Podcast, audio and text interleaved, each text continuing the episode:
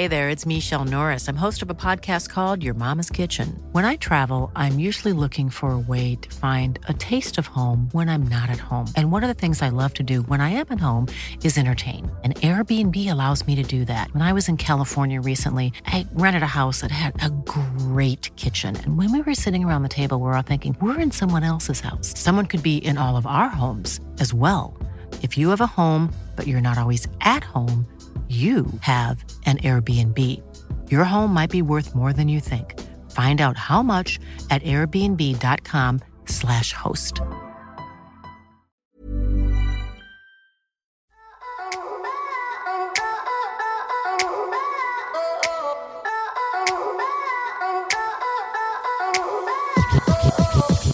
Welcome to season five of And the Writer Is with your host, Ross Golan. Before I give my spiel, I want to acknowledge the music army that listens to this podcast every week. Since starting this, the And the Writer Is community has literally changed the history of the music business by helping pass the Music Modernization Act, gotten songwriters added to Album of the Year for the Grammys, and still is advocating for positive changes for our industry on a daily basis. So thank you and congrats. Now, as you know, I've written with hundreds of artists and writers over the years, and my favorite part of each session is the first hour when we catch up about life, the industry, politics, composition, whatever.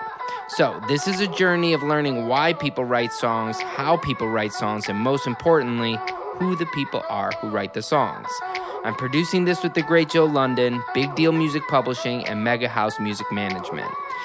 If you want to listen to the songs we discuss in this podcast, follow us on our socials, find out about special live events, or buy that merch, aka that hat I always wear, go to our website, www.andthewriteris.com. Today's podcast is brought to you by our friends at Bandzoogle. Built for musicians by musicians, you can use Bandzoogle's tools to easily design a website, an EPK, sell your music, merch directly to your fans, and it's commission free. Bandzoogle also recently added a crowdfunding feature which lets you crowdfund your next project commission free. So think about it. Your fans want to help fund your album, you don't need a record deal anymore. You can just use Bandzoogle. So go to bandzoogle.com, try it free for 30 days. Be sure to use the promo code ATWI and you'll get 15% off your first year of any subscription. That's ATWI at bandzoogle.com for 15% off of any subscription. Songwriters, think about your favorite hit song and what makes it an earworm. You could be the writer behind the next song that goes viral. Enter the 20th annual NSAI Song Contest presented by Martin Guitars and Strings and CMT. You could win several prizes, including the one on one mentoring session with El King, myself, and fellow and the writer is producer Joe London.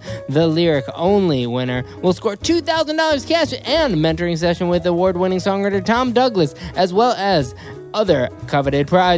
Send in your best songs now through October 31st at nsai.cmt.com.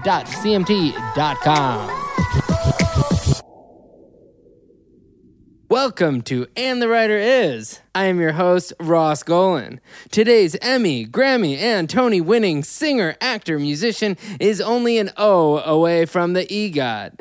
After starring in Pitch Perfect 1 and 2, this human put his stamp on one of the most contemporary protagonists Broadway has seen in years. This performer displayed his legendary vocal chops on the Grammys and has since released his own collection of records. His honesty in his vocal performances is only rivaled by his honesty in his lyrics. This Los Angelino is not just a rising star, but is an advocate for those less fortunate. And the writer is the OG, Evan Hansen, Ben Platt. Hello. That's the best intro I've ever had. Really? Yeah, anywhere. That can't be true. It's 100% true. Oh it was God. full of verve and enthusiasm, and I loved you. every moment of it. Thank you. yeah, you know what? Um, we're going to be friends. Yeah, I think so. So okay, so this is like this is kind of um, this is a unique podcast for us because um, you you're a writer, which but you're a performer in so many senses of the word that I, I want to kind of discuss all of your journey. Sure. And um, let's start from from the beginning. So you're you're from Los Angeles. I am. I'm from here. I'm from like 20 minutes away from you, like in Westwood. okay. Um, okay. Grew up around the corner from my Jewish day school, which was also my synagogue, where we would walk to school and to bar mitzvahs and weddings and holidays and what have you. And So you did you were you raised Orthodox? no, just conservative, like relatively observant. Like we did the big ones, like Yom Kippurs and Hanukkahs and Passovers and bar mitzvahs, but not like going every week or anything. Yeah. And I was allowed to wear like shorts. Right. right. Right. um, but yeah, Do you have brothers and sisters? Yeah, I'm one of five. So I'm the fourth. I have three older, one younger, and then a bunch of them are now married, and I've got a bunch of nephews as well. But everybody sings. We grew up always singing together, and my parents are both lovers of musical theater, and they met doing musical theater in college. And my dad's in the business as well, and so the the singing's always been part of the part of the game. So I mean, obviously, you know, it, it's easy to Wikipedia your your past, but um, so people have some idea. You started singing professionally really young, but do you remember the first time you were a singer? Like, do you remember singing when you were four years old? Do you remember that? I have video of when I first started singing when I was like five uh, in like a kids theater program, which is where my first like theoretical performances were. What was the song? ten minutes ago from Cinderella because I was the prince in Cinderella. Oh, okay. and Little Rodgers and Hammerstein to start. Um, and I remember loving it, but I don't remember really the act of singing until I was about eight or nine years old and I went out for my first professional gig, which was the Hollywood Bowl does these summer musicals. And that was the first time they were going to try to do that. And they were doing Music Man.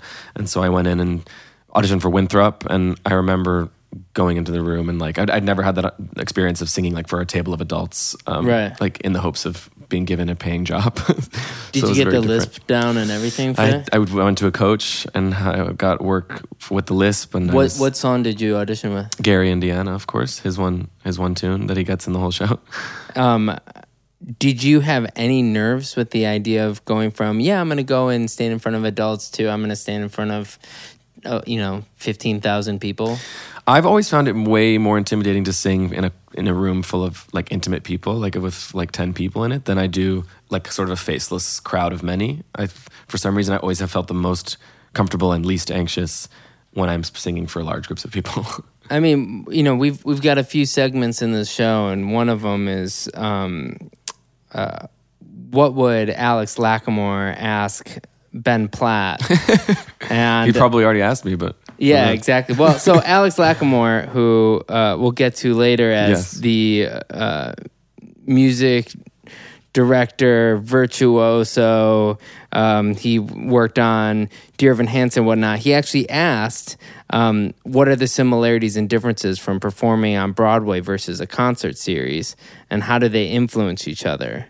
And that's kind of like sort of what you're saying. I mean, why do you feel more comfortable in front of nobody in front of than in front of tens of thousands of people Well, I think the the performing on Broadway and performing in my own concerts are a lot more similar as far as the number of people that are actually watching. I uh, my tour that I just did was mainly like uh, like proper theaters, like the Dolby and the Chicago Theater, and places that felt like houses I've I've done musicals in. So the main difference was more sort of performatively the the main goal being how do I share like my authentic self and how do I perform how I prefer to perform and sing and like move and administer an evening rather than how do I transform myself into someone else and forward someone else's plot and like get the job done that the writers of the piece want done. So it's like a lot more of a boundaryless thing, I think, touring with your own stuff, which I've really enjoyed. But it's also there's a lot less of a safety net and there's no sort of filter between you and everyone else because you're not purporting to be any other interesting Do you- Vehicle. does it change your perspective when you're performing in front of a camera like it's live television does that change how you perform in your head or is it sort of well i'm performing in front of the people here and just one of the people is a cameraman with the camera A little. I mean, I think by virtue of the fact that I'm an actor, I always, you know, am conscious of the way things are coming across and the way that things are going to be portrayed and how smaller, you know, inferences and smaller performative things can read a lot bigger on camera than they can on stage. Sure. But I think at the end of the day, it's sort of singing the song wherever the song's being sung. I don't know that I necessarily like consider it a different muscle when there's a camera, but I also, I, I do think I maybe make it a note to not feel the need to project so far out, like as far as the storytelling, because it's you know you're only telling it to someone that's right here. When did you learn that? I mean, when you're nine and you're performing at the Hollywood Bowl, the you couldn't go big enough. Hmm. you know, I'm sure, especially that character. Well, yeah. Well, musical Yeah. theater in general, like Yeah. particularly like classics and like golden ones, it's like it's all very broad and big and funny and yeah. I mean, going from that, how did you how do you go from the bigness of that kind of performance to being a nine year old outside of um, performing? I mean, how did you have a normal? Did were you the coolest kid in school at that No, point? no, or- by no means. I mean, no one really had any. I, I went.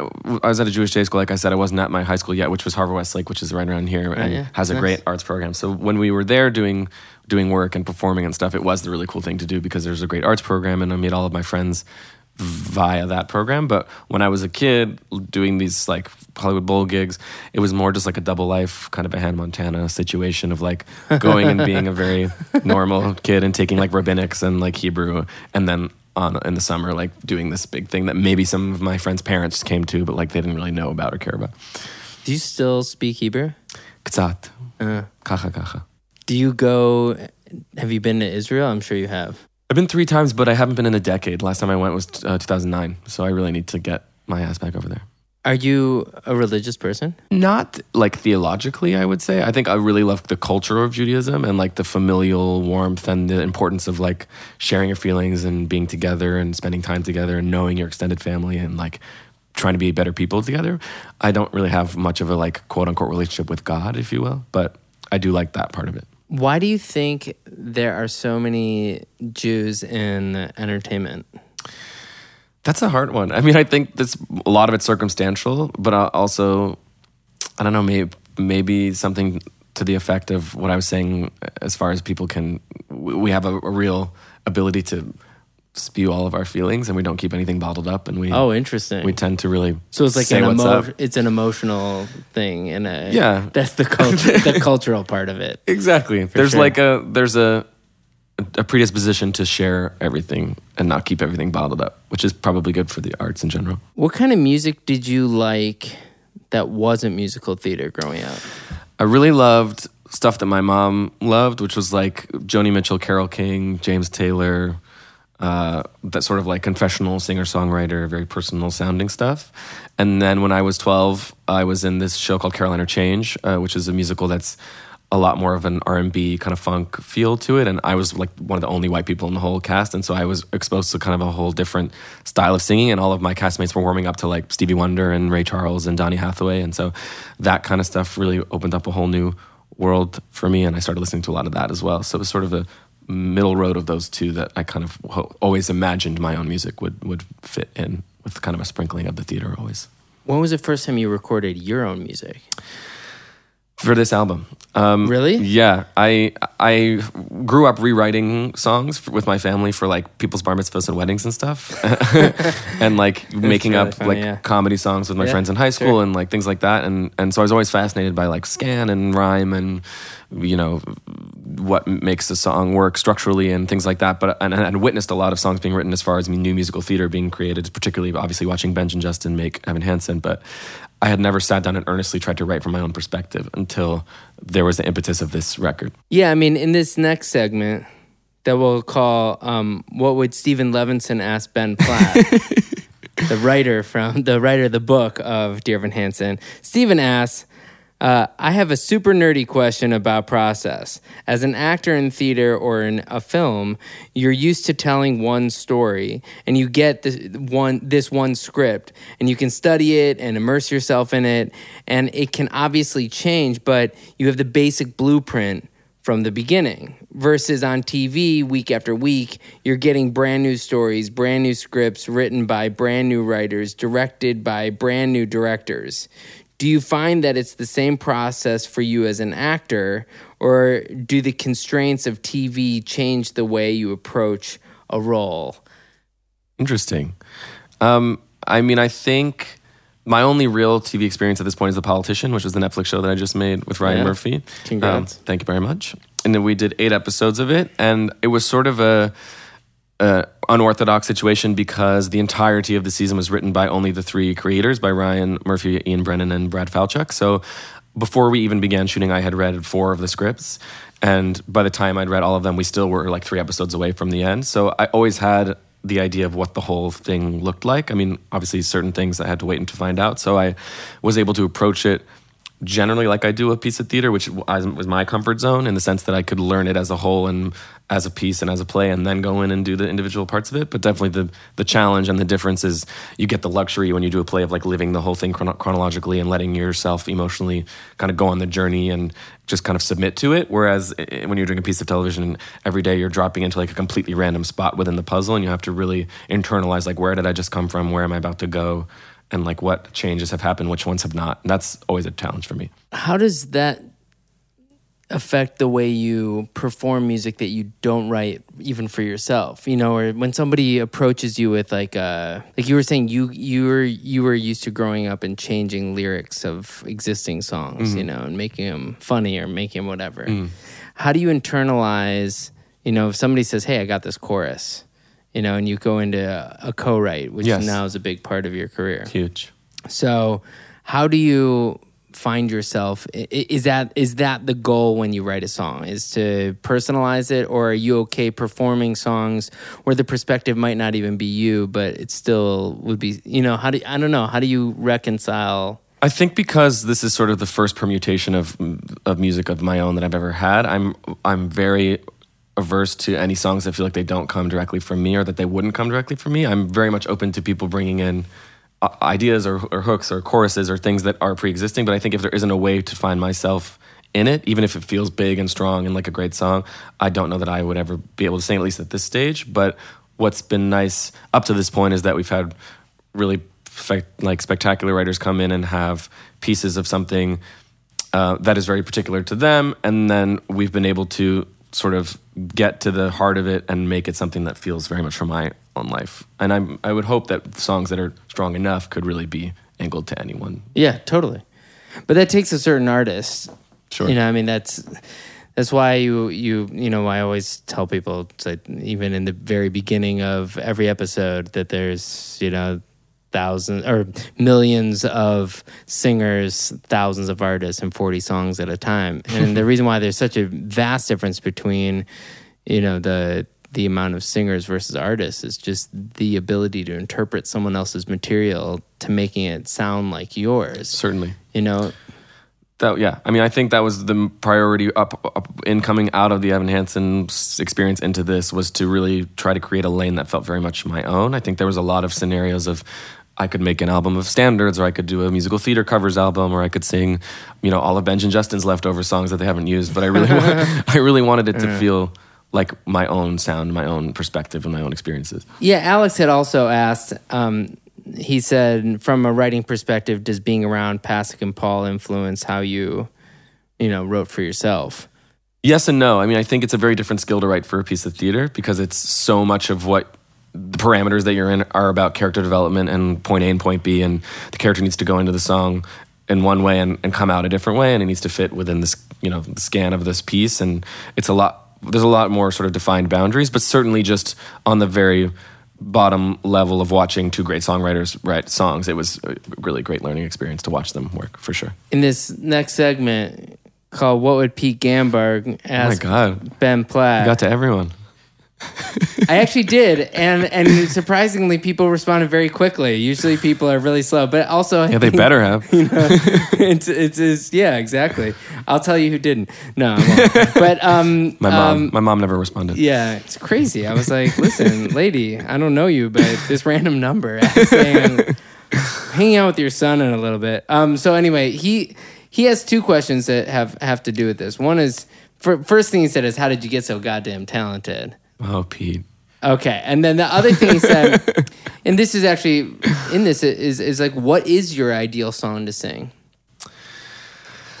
That's a tough question. I mean, I think there's a lot of different manifestations of what that would mean.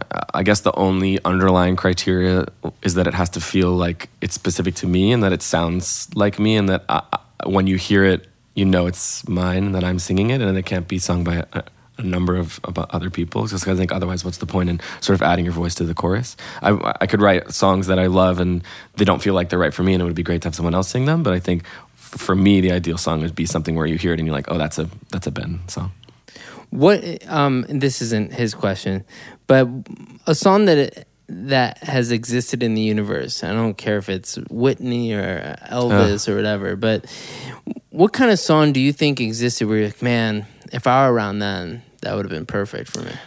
probably make you feel my love that Dylan song Really? Yeah, I just think it's like so simple and beautiful and lyrically beautiful and vocally is gives a lot of room to be who you are and it's just uh, it's just an irrefutably gorgeous song. So I think that if I had heard that, I'd have been like, is there any way in the world I could sing that? Do you find yourself competitive Oh yeah, of course. with whom? Mostly other actors, just because that's the world that I grew up in, and that's the, the the lane in which you're compared to each other more. Like in, in music, it's a little bit more apples and oranges. I mean, there are certainly you know there's like Sam Smith who's wonderful, and like Sean, and like there's people that are like adjacent to me, and I'm but I'm so new to this kind of uh, sphere that I don't have any room to feel any of that yet. I'm, I'm more so just happy that there like there's Sure, been a totally. burrowed area for me. But I think it's hard as an actor not to feel competition when there's like people that are your contemporaries that are because it's such a small. It ends up being such a small community, probably even smaller than music, and it, people are generally picking from the same pool of guys. And Man, that Get in your head that about it. cannot be true. Like because I mean, I want to believe that, but it, it, only because I I have the exact opposite perspective. Yeah? Where it's like as a songwriter, I mean, I'm most of the people I follow are songwriters or they're musicians, and Makes sense. Thinking like, okay, well, we're gonna fit in these forty slots, and and some of my friends are in this slot or that slot. And it's like, man, I can get in there, but they're they're busy. This these songs just don't drop off all the time. yeah, I would say in a way that the Broadway world, which is that part's really small because there's only you know 36 theaters or something like that. Yeah, very you finite. Mm-hmm. So I guess those are really similar. But acting as a whole, there's so many movies and TV shows and so many things going on. It seems like, and most of my friends are actors, so and I hear them being competitive. I just don't understand it. Why? Why? I mean, if I had a just a choice, I don't think I would be. I just feel like it's it's hard to avoid that when you're with this audition culture of like going in and putting yourself out there and interpreting a role and like putting yourself in it, and then seeing other people do the same thing and have it not work out. Like, it just feels like a it's gonna foster competition no matter what your intentions are. Because Totally. like you know, at the end of the day, obviously, I'm I, things have been going really well, so I'm very happy that like what's happened has happened, and that other people that are my contemporaries have also had opportunities. But also, you know, when there's you get to a certain point, particularly in film, you just keep seeing the same folks at everything, so it's hard not to feel like you're being pitted against each other. How do you feel about having, you know, you have this this show that's coming out on Netflix. Mm-hmm. What's it like to have? I've fin- I've you finished shooting it. Yeah. Mm. So what's it like finishing that project, knowing that it's coming out, which is which is different than when you you know you finish rehearsals for a show, you have to go and perform it every night for however long. Yeah. In this case, you're done with your work, at least for this season. Mm-hmm.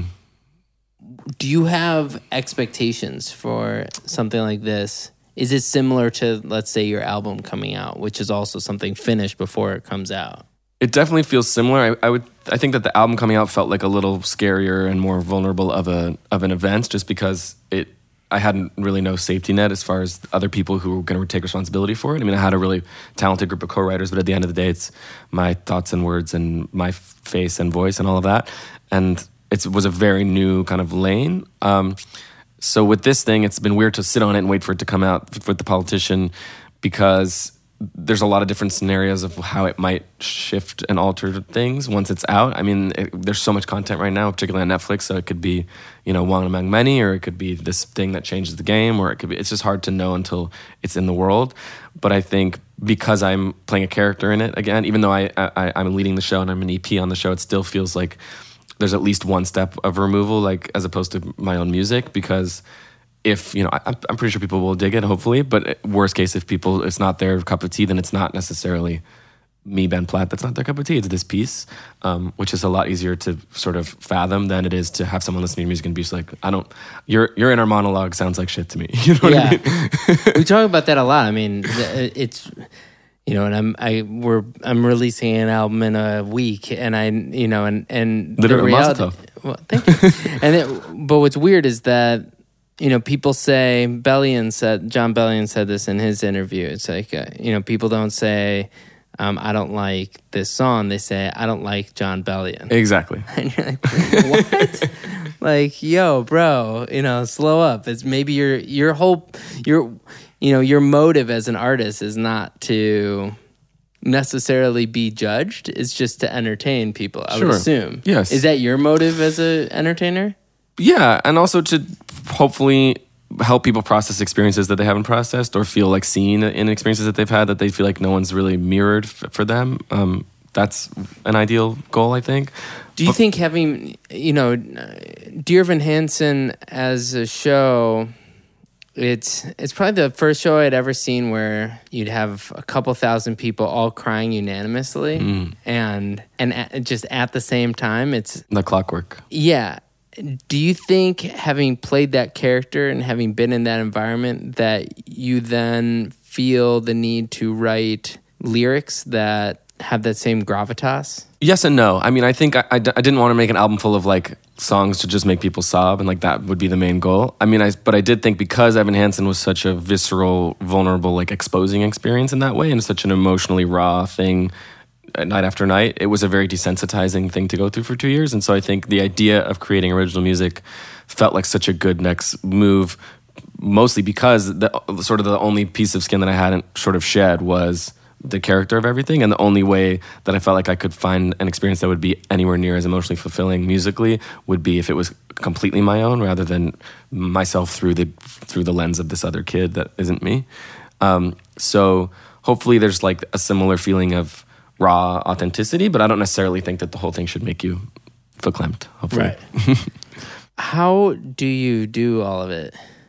I mean, I'm I'm a busy person and I do a lot of things, but I feel like I carve out some time as a human to be a human. yes At least I keep trying to remind myself, but from an outsider's point of view, it doesn't seem like there's any time for you to do that. Do you have any social life? Do you have any personal life? I do. I, I, definitely a social life. I try my hardest to corner the moments that I have and really immerse myself in them. Like I just had, I just literally ending yesterday had two weeks of really having nothing, and Oh, there was cool. a couple of opportunities within sprinkled in there that we could have added in that might have been helpful in, in like the music sphere or like a couple of pieces of press that I just really tried to resist because I knew that this was the only two weeks that I had to really just like kind of disengage from it, and I just feel like there if if I learned anything from the Evan Hansen experience, it's that it's important to put self care at the top of the list, particularly when you're trying to do something that's you know a little bit uh, like soul involved. So I What think What about Evan Hansen taught you that? I think just doing that eight times a week and having no extended break from it was just like a really emotionally draining experience and just like really I had to kind of turn my other parts of life completely off like no social life at all no personal life no dating no, I didn't see my family much like really was a solitary experience but I mean a wonderful solitary experience. Um, and so I think I knew going forward I wanted to even though things are now starting to pile up really try my best to find the pockets and I thankfully have a really nice very tight group of buddies who I made it here at Harvard Westlake in high school who we've all stayed very close and they're all working too in, in New York. I'm mostly actors, a couple singers and directors, Yeah. and so I try to see them as much as I can. The, the dating is there's not there's not always a lot of time, unfortunately, but I try I try my best. Sometimes. Um, how do you do a show twice in a day? Period. Let alone one that where you have to be that vulnerable. How do you reset? What do you do in that three hours in between, Yeah. I would have a physical therapy session. So I'd have someone come to my dressing room. Uh, her name is Natalie Kinghorn. She's a really talented physical therapist, and she would do like cupping and like needling and acupuncture and stuff, and kind of reset my body. And I would nap, and then I would eat like very curated foods like lean proteins and veggies and rice and stuff like that, and then do it again. wow, that's really interesting. That it's a physical that you do something physical to to to reset, Reset, totally because not I- mental. emotionally it's it's just really a willpower kind of thing so to kind of trick yourself into feeling like you've physically reset is i mean and also to literally physically reset is a really helpful like f- clean slate So you, I didn't realize that you were an EP on this show. I know I'm like all over the place, but I'm just asking please. questions that are just coming in my head, and Yeah. why not? Ask 'Cause 'em all. Now this, uh, you know, this is how we're gonna become friends. yeah I'm gonna learn everything about you very shortly. Um, so wait, so you're an e- you, you're an EP on a show, On the politician, yeah. and uh, my assumption is that so your dad as a producer has done a lot of theater, television, film. By jumping into this executive producer role, does that put you on a path of doing a like a, a similar arc with your dad, or is it sort of like that's fun? I just want to do this also. And what's the, what's the desire in getting into production at this point? I think I definitely plan to remain primarily an artist and, and performer. I think producing is always something that's been interesting to me as a way of having some sort of creative ownership over a project. I think for this particular instance, the reason it felt right was I had just come off of Evan Hansen, where I wasn't, you know, for all intents and purposes, a producer, but I was involved from the very first reading. So I felt a real ownership over the piece and understanding of the process. And I felt like my voice was really heard creatively. And um, I didn't want to go into something where I felt like I had lost all of that ability and lost my voice in that conversation completely. And so when Ryan pitched me the show, and obviously on, on a very you know superficial level, I was just like, this is an amazing role and an amazing guy. So of course I want to do it. But then he also, right from the get go, said he would love for me to executive produce with him, which felt to me like a way to ensure that I could feel like I, it was mine at least partially as opposed to feeling like a cog when like sometimes with film i find that the difficult part of that experience is like giving what you can during your performance and then having it be completely curated for you after after the fact and like edited for you and you feel like sort of you have no control over it which is some actors really love that aspect of it but i always i'm a very type a kind of controlling fellow so i i like to feel that i have at least some hand in the mix. But that said, Ryan and Brad and Ian are complete pros, and they don't necessarily need a, a whole ton of input from me. But it was just nice to be feel like I had a seat at the, at the table. I'm Sandra, and I'm just the professional your small business was looking for. But you didn't hire me because you didn't use LinkedIn jobs. LinkedIn has professionals you can't find anywhere else, including those who aren't actively looking for a new job but might be open to the perfect role, like me. In a given month, over 70% of LinkedIn users don't visit other leading job sites. So if you're not looking on LinkedIn, you'll miss out on great candidates like Sandra. Start hiring professionals like a professional. Post your free job on linkedin.com/people today. Hey, I'm Ryan Reynolds. At Mint Mobile, we like to do the opposite of what Big Wireless does. They charge you a lot, we charge you a little. So naturally, when they announced they'd be raising their prices due to inflation, we decided to deflate our prices due to not hating you. That's right. We're cutting the price of Mint Unlimited from $30 a month to just $15 a month. Give it a try at mintmobile.com slash switch. $45 upfront for three months plus taxes and fees. Promo for new customers for limited time. Unlimited more than 40 gigabytes per month. Slows. Full terms at mintmobile.com. Songwriters, you could be the grand prize winner and score up to $5,000 in cash, one of 12 Martin guitars, as well as a mentoring session with El King, Joe London, or myself.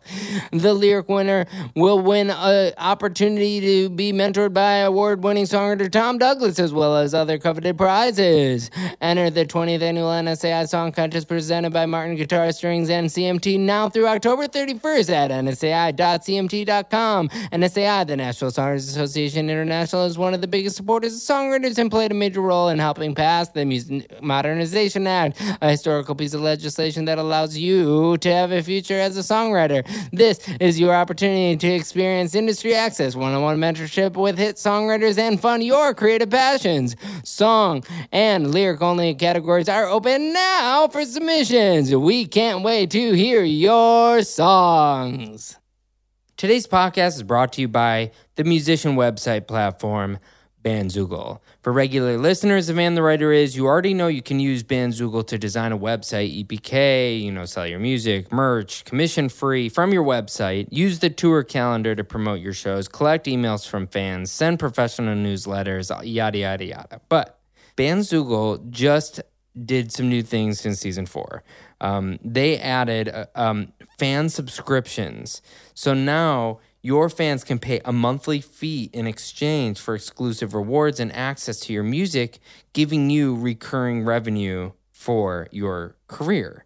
I mean, think about it. You're basically like the Taylor Swift of do it yourself musicians. You can now easily add any kind of content to your subscriber pages, including a blog feed, music, videos, photo galleries, and more.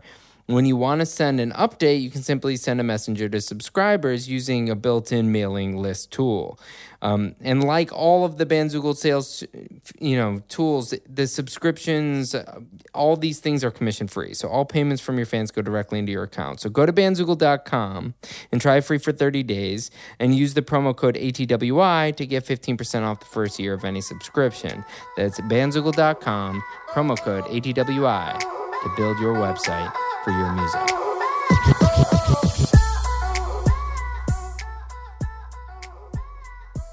Did you learn about that collaboration growing up with your family in the entertainment business, or did you learn about the collaboration having been a performer in these shows? Both. I mean, I learned a lot more about the film side of things from my dad because that's his his primary world. He's done some some theater and TV as well, but the film is sort of his most consistent arena, and so I learned about kind of the inner workings of that through him. But then theater, I think I very much from the ground up learned on my own, and just experiencing what different dynamics the different rehearsal rooms were like, and what it was like to do a pre-existing show, what it was like to do, Right. you know, a tour of a new show, what it was like to do a show from the ground up. Like they're all very different experiences. One of the things Pete asked was, um, "What is your ideal collaborator like?" Wow. Well, in the in the context of songwriting, I feel like there has to be some kind of stylistic baseline. Like, I- obviously, we can come from very different places and have different preferences, but I think if there's nowhere to meet up as, uh, on like a musical sonic level of like things we both feel good listening to and singing, and then it's difficult to have a jumping off point. And then I also think just someone that I feel, you know, open enough with to Yeah. express real things and be as transparent as possible and not beat around the bush because I feel like the difference between like a, a song that's really good and a song that's like fantastic is saying a lot of really potentially damaging things. so I think it has to be a person where you feel open saying the really horrible ideas and then within them finding the really great one. the the theater world and the film world seems so organized, and the songwriting world. Once you're in that room, it's it's like massively disorganized by almost by design. Yeah, it's you know, it's there's no paint by numbers for it. It's like But you don't have any time to make. I feel like you don't have. Do you have any time to make those mistakes? You know, if you're if you're meeting at like one and then you have to have a song in the next like six hours. Then, yeah, and I mean, and, and if you have two weeks to write, yeah. you need to get you know the the goal is to get like all 10 songs done in those two weeks i mean Yeah. do you are you able to take risks in that environment for you I try to. I mean, I think that's more what I mean and this like kind of speed dating thing of like meeting your collaborators and then immediately starting to work with them is like it's easy to tell right away if it's someone who you're going to feel comfortable like Yeah, shooting right. and missing with, or if it's going to be someone who you're going to feel like too reserved to really contribute until you have something that you feel like 100% behind. Which obviously, eventually, it'd be great to feel 100% behind all the pieces of the song, but to get there, I feel like you have to be unafraid to throw out the absurd stuff. Totally. Um, and I feel like I can tell within the first like hour of hanging out with someone if that's that comfortability is going to be possible. Yeah. I mean, and largely just by virtue of the type of people that want to make this art and like want to create music together, it generally tends to be pretty open hearted or at least like well intentioned people. So it's I've never had really much of an issue. you know you're because you have you somehow have like one foot in 10 places with it's a lot of feet Yeah, but i'm trying to figure out when you have you know you do this Hamildrop stuff which obviously that that became pretty successful It was fun. You know, both you and Lin are if if you know what Sara Bareilles did by going from pop to musical theater and you know the wrong man going to musical theater in New York or you and Lin going into the pop world. Yes. But it's all the same thing. Why is our generation um why are we doing that? Why why were they doing it in previous generations? I mean, I know there was, you know, Barbra Streisand was really successful. I know some of these people were. What is it about our generation in particular that's opening their mind to each other's art form? I think it's you know in, originally like in the golden age like in the 60s and stuff like the, the radio hits were the songs from the shows and it was they were one and the same and i feel like it was largely because the type of popular music people wanted to listen to like at home and on the radio and stuff was stylistically the same as the music in the theaters and then for a long chunk of time there was this like belief that there's no there was no connection between those two things and that like songs that young people or anyone want to listen to like in the in their own lives doesn't sound like the kind of songs that tell stories in musicals.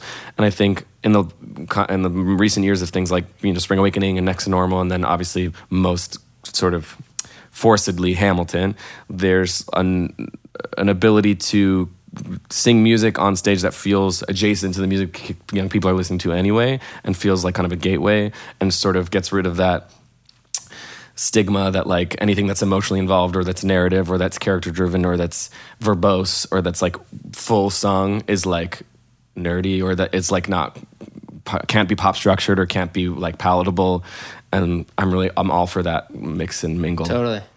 I mean, it takes artists like you to feel confident in releasing. You know, it's what it's what Adele does. You know, it's what Sam Smith does, where they're willing to belt. yes You know, for lack of a better word, they're just willing to go all the way there. And in an era where people are listening to music on headphones, where the speaker's literally next to their eardrum, Mm-hmm. um, you really have to tactfully record that. Yeah, you have to temper it. Mm-hmm. Otherwise, it sounds like you know because you're lit- yeah you're communicating literally. You know, I whenever I'm vocal producing people, I keep reminding them the microphone is the ear Mm-hmm. of the human is listening. So if you're gonna belt, you know, it's our job as producers, as writers, to create an environment where that's not yelling at somebody. Hundred percent, and also emotionally is earned. I feel like because I came from theater, I always songwriting to me is always like when you can't speak anymore, now you have to sing about it. Like that's Huh. sort of the way I go into writing anything. So I feel like by virtue of that kind of checklist, it, it makes it an easier arena in which to like full voice sing. Did you study this stuff in school? Did you go to school? Did you go to college? Not really. I went to Columbia for like seven weeks, uh and then well, I deferred initially for a year to do Pitch Perfect, and then I went in the following fall, and I lasted till like mid October, and then I got Book of Mormon, so I left, and then I, I never went back. Yeah, that makes sense. It was Have- fun. Having gone from Pitch Perfect, Book of Mormon, Dear Evan Hansen, do you have an expectation from projects that they're all going to be that successful? You know, there's a pressure, I think, more than an expectation. I try From- to be as from who? as realistic as possible, just like on myself, from Yeah. like you know uh, wanting to be part of things that are well received. And but I think that the the sort of way that things are received and the way that I consider them to be a success is sort of changing as I get older. Oh, like yeah, I don't right. necessarily think. I mean, Evan was a really rare occasion where it's like critically and and sort of f- from people that I really respected, like they really loved it as a piece, as a piece of work, and also it happened to uh, appeal to a big commercial group of people.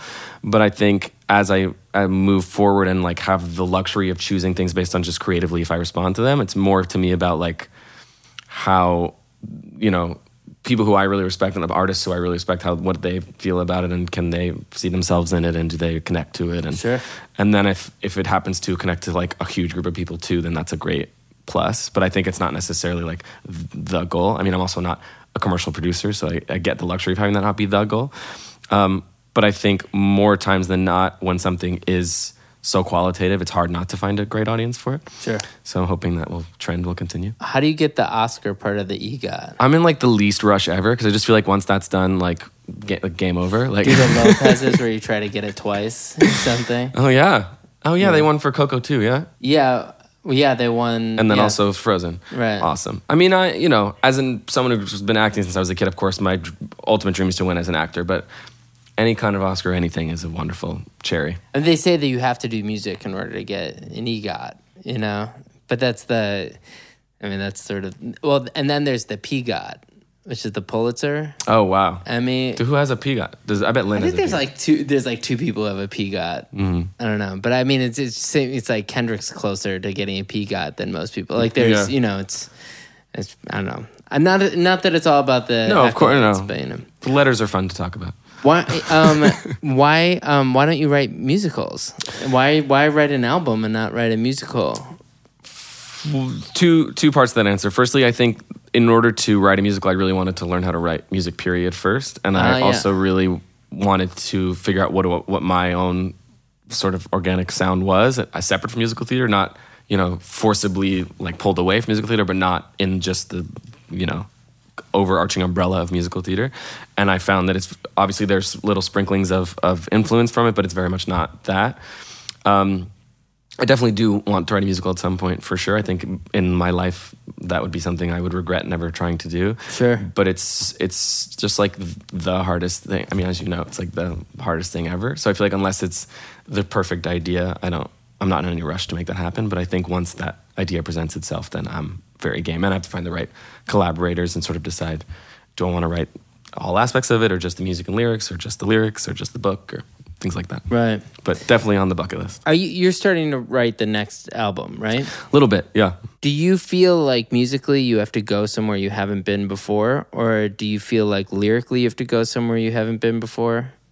What's the point of doing the next album? It's definitely something I'm still figuring out and like grappling with because this is my first time trying to follow something up like this. I think I'm trying to relieve myself of the pressure to like now it needs to be just like a techno record. Like it has to like you know what I mean? Like we just have to just, like take a left turn and go Yeah. to country. But like hmm. I also want to challenge myself not to restate the same things over and over again. So I think just by virtue of like who I am and the experiences that I've had there will always be the same you know umbrella of romantic experiences and my family and friends and things that actually mean something to me. But I think it's about finding ways to state those experiences that haven't been said before and also sound uh, stretching myself sort of sonically into things that feel because I think I was very married to you know as organic and as live in the room as possible for the first time around because I you know my favorites are Right. Adele and Carole and James and like that. And and I think it's about being unafraid of edging towards bigger scarier things but also not forsaking like the kind of baseline of that.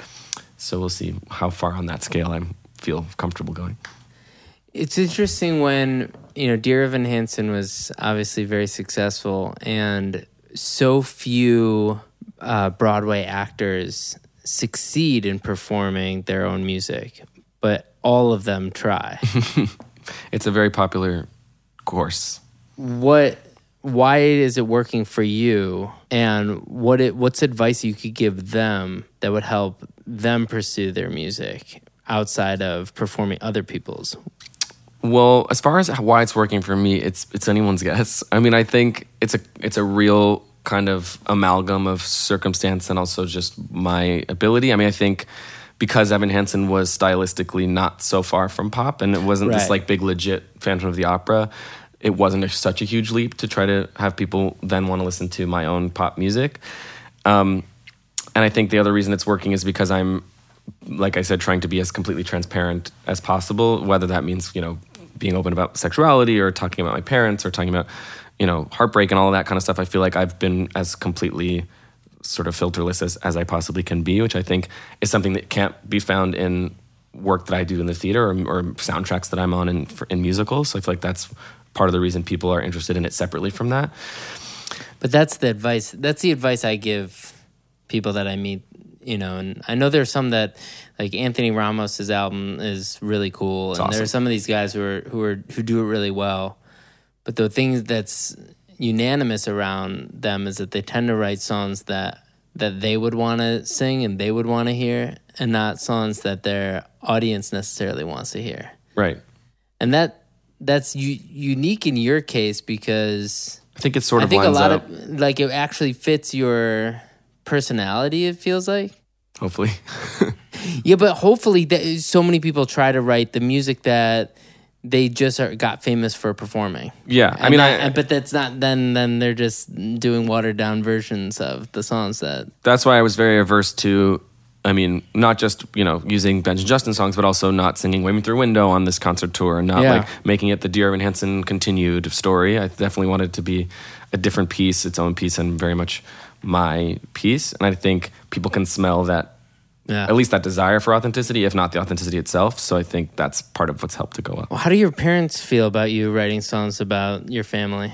really good so far. I mean, I've, I've only ever written very loving things because Yeah. that's how I ever really feel about the Sure. two of them. Um, so I think obviously like apprehensive about me sharing my vulnerabilities at all, less so than specifically about them, but Uh, very supportive, and I think it means a lot to them. Hopefully, How do you feel about being vulnerable about your sexuality in your music? Is it? I imagine that it's exceptionally empowering very.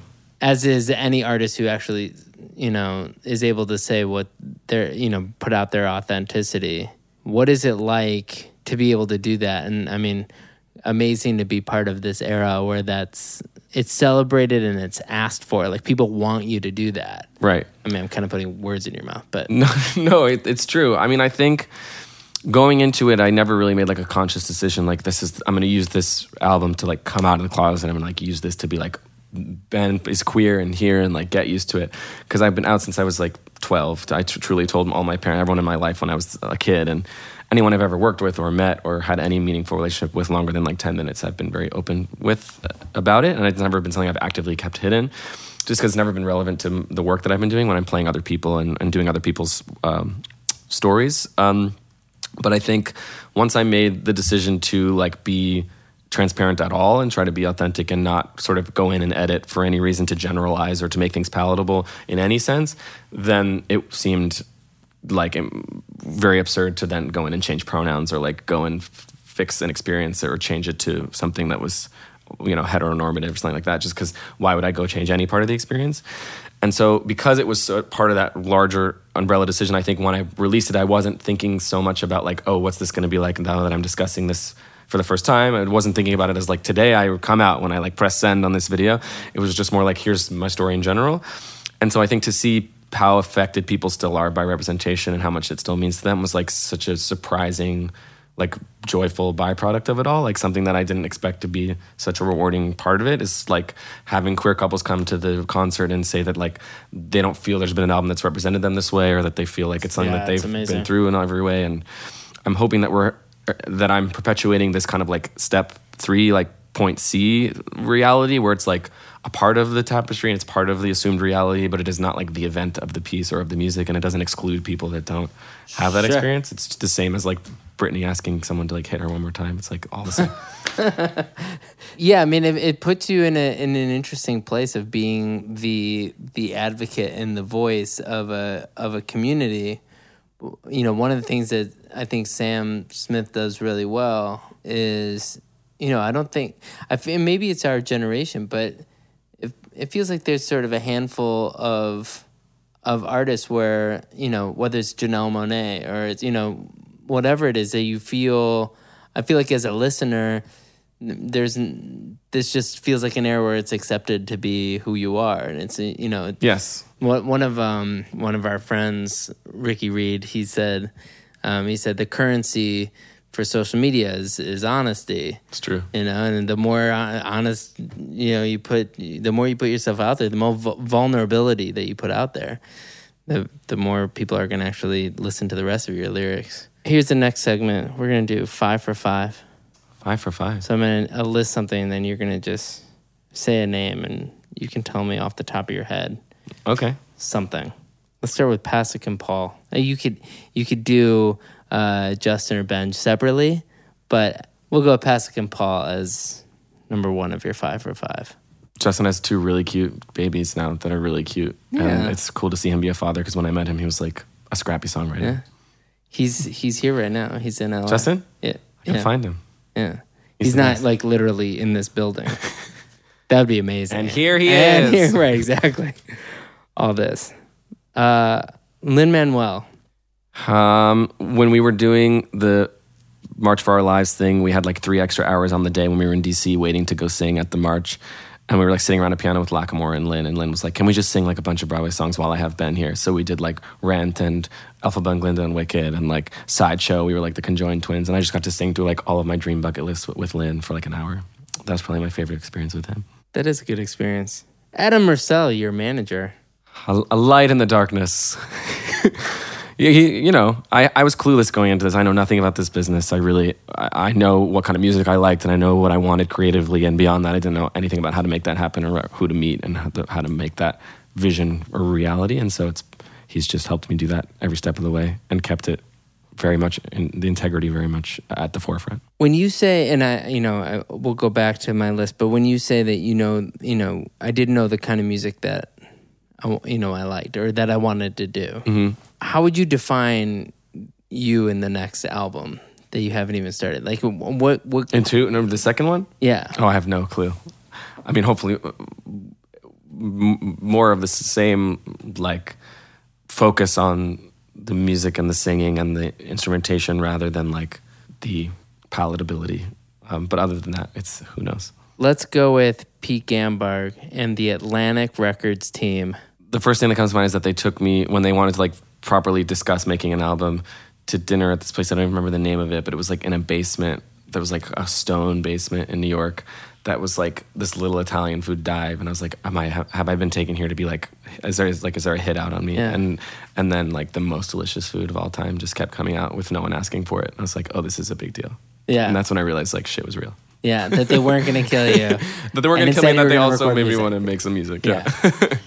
as soon as I saw that bolognese, I knew that an album was coming. the, the the new Ben Platt album, Bolognese. Yeah, exactly. That's a good direction. Some little Italian influence. Yeah, that's basically what I've been trying to get at. Is like, when are we writing an Italian focused song? I've been listening to Light in the Piazza all week, so I'm, I'm very Oh, much in that mindset. My own, the only relative I have in the music industry as a whole it was the music director. Of a Piazza? Yeah. Who's the music director? Um, I'm gonna go and find out. And my, my mom's gonna hit me up after this and be like, "Oh my god, how did you not know?" Ted Sperling. Ted Sperling. He's excellent. He's my my um like second cousin once removed or something. There's always there's cousin. a, you're a Jew, right? Yeah. See, this oh, it's all Jewish. I mean, we're probably related somehow. yeah somehow. Yeah. Probably three we or four did steps. we did like the uh, 23andMe thing. I'm too afraid because I don't want the government to like know who I am. I'm gonna show you my mine. Literally said 100% Ashkenazi. No, it didn't. Yeah, 100. percent 100. percent You didn't even get like a 0.3 Native No, American or and, something. and it's like a, it's actually like shockingly it's it's pretty fu- it's pretty funny. Let me see. Yeah, I will show you. Um, um, Wow, 100. percent As Jewish as they come. let's go with your father, Mark Platt. That's such a. I mean, there's that's 25 years of memories.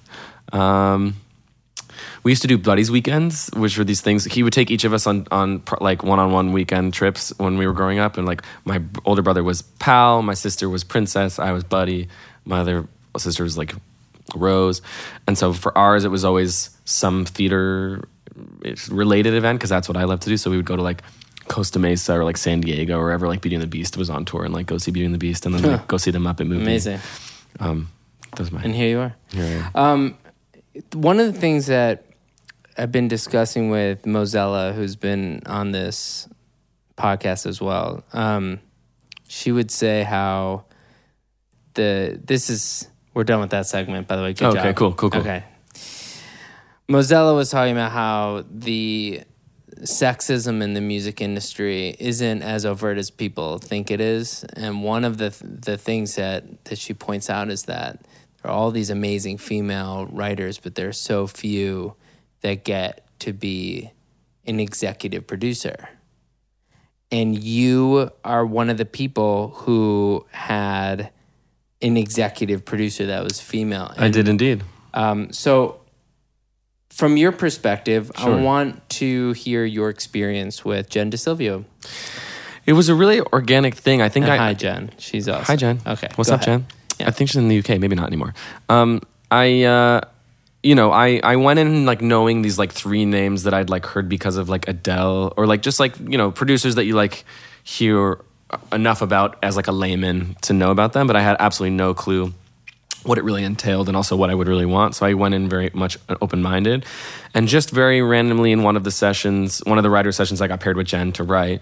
And he, she and I and this great writer, Jordan Riley, wrote this song called Honest Man that ended up on the record. Um, and she did just the sort of bounce of the day where we laid it down and sent it in.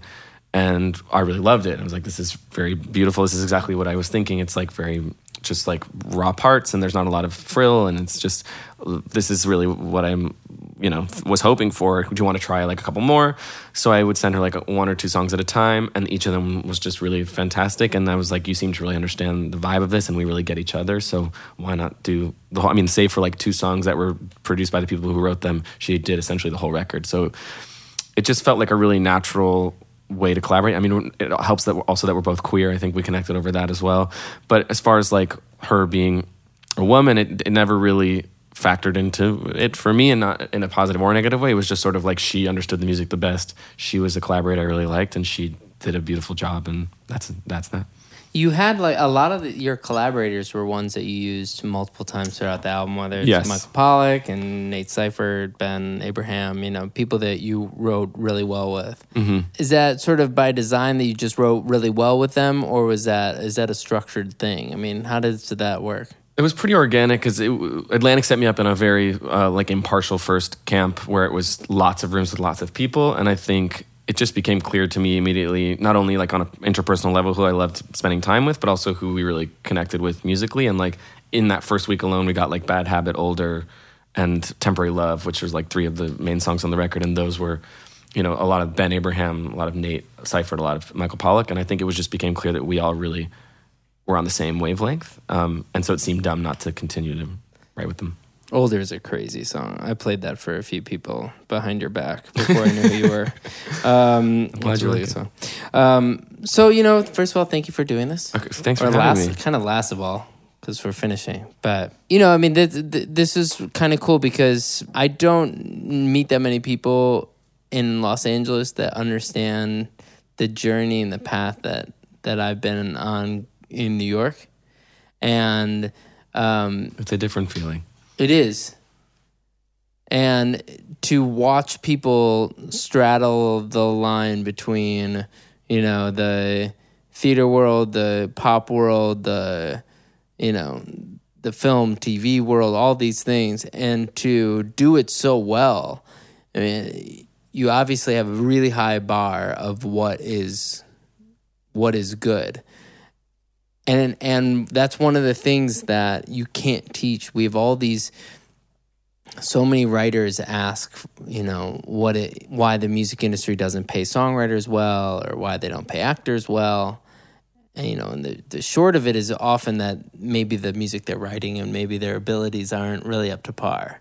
And when you see somebody who's able to do so many parts of the music and film entertainment industry so well and it's so rare to watch that and to have you do it with where i mean obviously you have a lot of friends because the minute that i text these people to say hey you want to ask a question? they all said they all just came back. But that, that i can't think of a better compliment because now that i've gone through doing we've done 70 something episodes or something like that you know there just aren't that many people who get that kind of love from so many different people from so many different genres and it's obviously something that you've earned so uh, congratulations on everything Thanks, and man. uh, I'm, I'm happy that we're friends now Me too. What a beautiful thing to say. Thanks. all right well thank you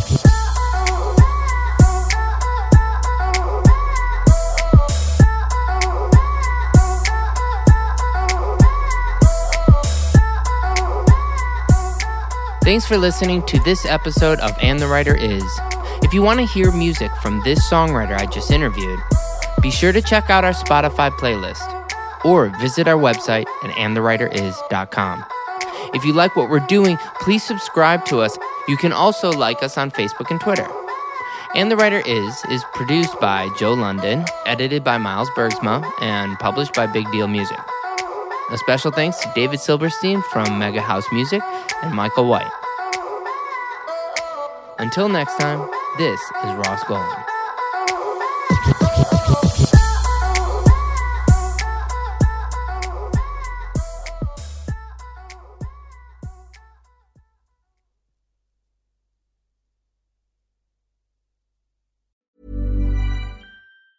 Planning for your next trip?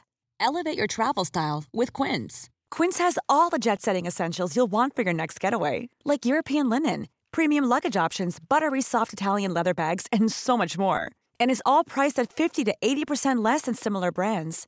Plus, Quince only works with factories that use safe and ethical manufacturing practices. Pack your bags with high-quality essentials you'll be wearing for vacations to come with Quince. Go to quince.com slash pack for free shipping and 365-day returns.